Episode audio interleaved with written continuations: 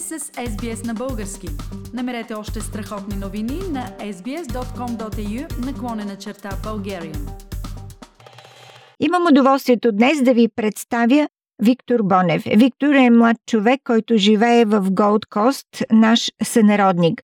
Освен това, Виктор е и студент по медицина в университет в Италия, в Милано, но поради ограниченията от пандемията с COVID-19 все още учи от къщи, което е неговия дом в Голд Кост.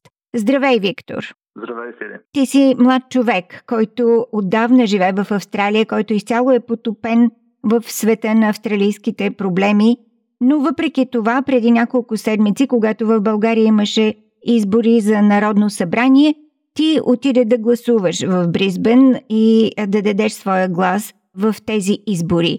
Защо реши, че трябваше да гласуваш? Каква беше твоята мотивация? Да, аз гласувах, защото го чувствам освен като мое право, смятам, че е задължение за всеки един българин, който живее в чужбина. А, и също защото мисля, че и сега особено опасно нещо е апатията. Особено като сме далече, е лесно в един момент човек дигне ръце примиренчески но това мисля, че е опасно и че е проблем в самата България, защото има една тенденция към безразличие, към незаконностите, към безчинството на високо ниво, към ерозията на свободата на словото на медиите и така нататък.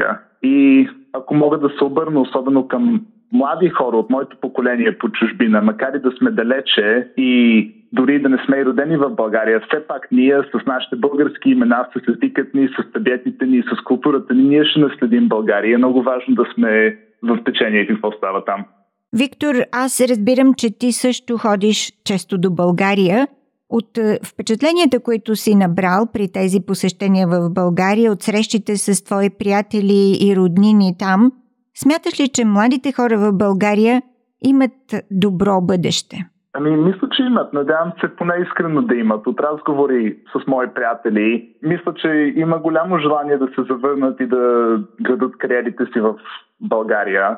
Това стои ли като възможност за теб самия? Ами за мен самия е трудно да кажа, защото нали, аз ако бих отишъл в България, бих иммигрирал по-скоро, отколкото да се завърна, след като не съм нито учил, нито расъл там, но не знам какво да отговоря. Не си готов а... да, да отговориш на този въпрос, предполагам. Може би не. Добре, при посещенията си в България имаш ли е, любимо място, което обичаш да посещаваш? Има ли, може би, няколко любими места, на които обичаш да ходиш, когато се връщаш там? Еми, любимо место, може би мисля си веднага за Рила и даже всичките нали, планински национални паркове в България. Какво ти харесва в тях? Защо ги наричаш, че са ти любими? Нали, просто като се качиш на чистия въздух и се отвори един безкрайен планински пейзаж, имам чувство, че там мога да прекарам цял живот. Виктор, понеже ти не си роден в България и си израсъл в чужбина, ти спомена, че ако се върнеш в България, това би било като иммиграция обратно в страната.